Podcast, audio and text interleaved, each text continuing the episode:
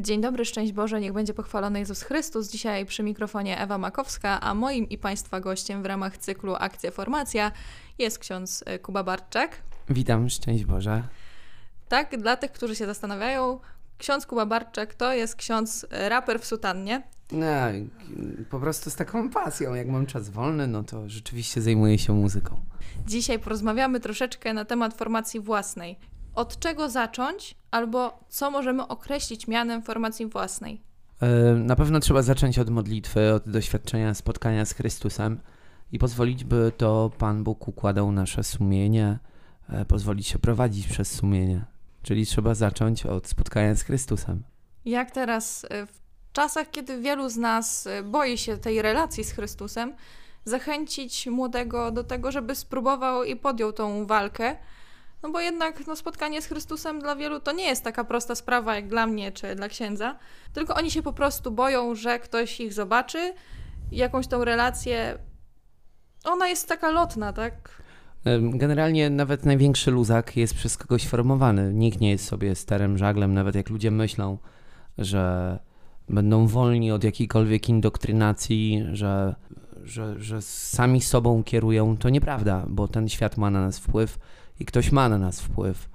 Więc jeśli nie Pan Bóg, no to co? I każdy, szczególnie młody człowiek, mm, ma w sobie taką e, potrzebę poszukiwania sensu, po co coś robimy, dla kogo żyjemy, w imię czego, w imię jakich wartości.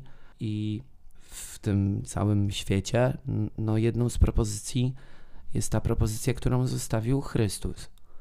Mm, więc jeśli nie Pan Bóg, to co? Kiedyś w jednej szkole, gdzie uczyłem religii, jak pościągali krzyże, to natychmiast dyrektor już był taki postępowy, ale i spostrzegawczy, że nie da się w, w jakiejś totalnej pustce. No więc powiesił taki plakat. Tańcz, jakby cię nikt nie widział. Żyj, jakby nie było jutra. No bo nie da się w pustce. Coś musicie formować. Więc pamiętam, że stałem z takim małolatem z zawodówki i mówię, ty człowieku, no popatrz jakieś są hasła propagandowe, jak masz żyć, co masz robić. Może zacznij tańczyć, no bo już skoro nie Chrystus, to co? E, my jako chrześcijanie na szczęście mamy też taki konkretny przepis na to, jak żyć, kto powinien być przewodnikiem naszego życia. Kwestia sumienia. To jak lub w jaki sposób dotrzeć do tego sumienia, żeby ono nie było na tej spaczonej pozycji, żeby ono jednak szło tą drogą Bożą, a nie drogą ludzką? Ja myślę, że no, też musimy sobie zdać sprawę, że to, że w ogóle poznaliśmy Chrystusa, to nie do końca jest też nasza zasługa, bo to jest dzięki rodzicom. My w Polsce na szczęście mogliśmy poznać, kim jest Chrystus. Też niektórzy mieli szczęście uczestniczyć w jakichś wspólnotach, grupach, e, które mają na nas wpływ. Więc myślę, że pierwsze co, to umieć, to mieć to szczęście e, i wzrastać w pewnych wartościach, takich dobrych wartościach a później, gdy już człowiek sam te świadome decyzje podejmuje, no to właśnie jest ta cała giełda wartości i no, jesteśmy tu w Warszawie, e, tak więc można zobaczyć, rozejrzeć się po ludziach, na ile te wartości, które wyniosło się z domu, były trwałe. Niektórzy dali się ponieść wielkiemu miastu, no i w te miejsce wchodzą inne wartości, albo teraz będzie mowa już nie o nowej ewangelizacji, tylko w ogóle o takiej ewangelizacji jakby od podstaw, gdzie ludzie dopiero jako ludzie dorośli poznają, kim jest Chrystus. Mm, no ale to spotkanie z Chrystusem właśnie rzeźbi sumienie, jeśli rzeczywiście go wprowadzamy do swojego życia. To i łącznie mnie, księdza, po 15 latach kapłaństwa dotyczy, że cały czas mam te sprawy, no, które muszę konfrontować z Panem Jezusem, z tym, do czego mnie powołał, co to znaczy być chrześcijaninem to jak było z księdzem i z księdza tą drogą formacyjną? Od czego ona się zaczęła i jak ona po prostu się kształtowała na przestrzeni lat? No ja na szczęście pochodzę z takiego domu, yy, gdzie no, moja mama jakby i, i zachwyciła mnie jej postawa i też jej relacja z Panem Bogiem, a później yy, ja niestety nie byłem ministrantem i bardziej właśnie zajmowałem się to kolegami, nagrywaniem rapu, różnymi innymi rzeczami. No aż właśnie w pewnym momencie już stanąłem przed wyborem e, albo Pan Bóg i rzeczywiście te wartości Boże, no albo coś innego, co mi się zaczęło bardzo mocno kojarzyć też z ciemnością, większą czy mniejszą, ale jednak z różnymi ciemnymi rzeczami. u mnie też e, ja to jakoś tak mocno rozeznałem w sercu, że to się związało też z powołaniem kapłańskim. Jakieś takie mocne nawrócenie, to zaraz i później wstąpiłem do seminarium, myślałem, że może na chwilę, ale im mocniej poznawałem, kim jest Pan Bóg, tym bardziej to było pociągające. Czyli to wstąpienie na chwilę na taką, powiedzmy, herbatkę z Panem Bogiem zamieniło się w taką dłuższą przygodę, która trwa do dzisiaj. No tak, bo generalnie to albo Pan Bóg, albo jakiś totalny bezsens, w sensie życie krótkie i co dalej. No, życie krótkie tu na ziemi, ale tam w niebie to tak troszeczkę już powiedzmy, że nieskończone. No tak, i właśnie ta nadzieja życia wiecznego, ale i poza tym też, no to chyba każdy człowiek ma w sobie takie pragnienie, żeby zostawić po sobie coś dobrego, jakiś dobry ślad y, w ludzkich sercach. No i to wtedy podejmuje się decyzję, co zrobić, żeby swoje życie przeżyć w taki wartościowy sposób. Tutaj mówiliśmy na wstępie o formowaniu siebie wewnętrznie. Jak to wygląda teraz z perspektywy tego, że sprawuje ksiądz już te wszystkie obrzędy związane z posługą kapłańską? Czy łatwo jest formować siebie, będąc już po tej drugiej stronie ołtarza? Nie, bardzo trudno, bo miałem różne głupie pomysły w, w, jakby w tej formacji własnej.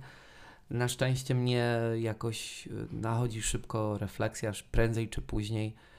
E, no głupio mi tak publicznie mówić tu o moich głupich pomysłach i o mojej gruboskórności, ale no jakoś cały czas na nowo odkrywam te rzeczy, z których muszę się zmieniać, poprawiać. Ja już pamiętam na samym początku dla mnie dosyć szokującym było, nawet i kwestia sumienia, e, takiego mocnego rzeźbienia sumienia, że my jako osoby duchowne mamy wskazówkę, żeby co dwa tygodnie do spowiedzi świętej. Gdzie byłem w seminarium, u nas pierwszy rok to był w takim klasztorze, pod Wrocławiem, w Henrykowie i jak koledzy z podwórka mnie odwiedzili, to byli zdziwieni, no jak w ogóle wy możecie grzeszyć? Co to jest?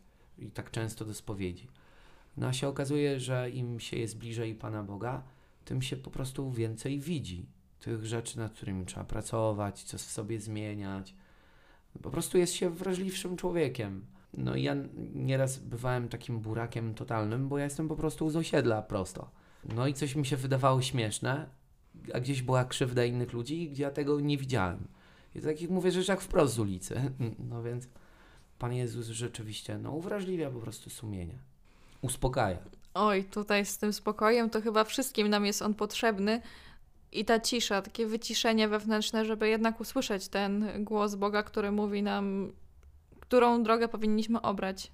No ewidentnie, bo, no bo Bóg jest też kimś niezwykle delikatnym, i jakkolwiek jestem człowiekiem hałasu i no wiesz mi, to generalnie mógłbym tu mocny hałas narobić i e, to jednak to doświadczenie Pana Boga to bierze się z ciszy, z czegoś bardzo właśnie takiego delikatnego, subtelnego, z czegoś, co trzeba przerobić czasami sam na sam też, spojrzeć wprost na Chrystusa, by później yy, wiedzieć, kim On jest, co mamy robić dalej, jakie są konsekwencje płynące z wiary.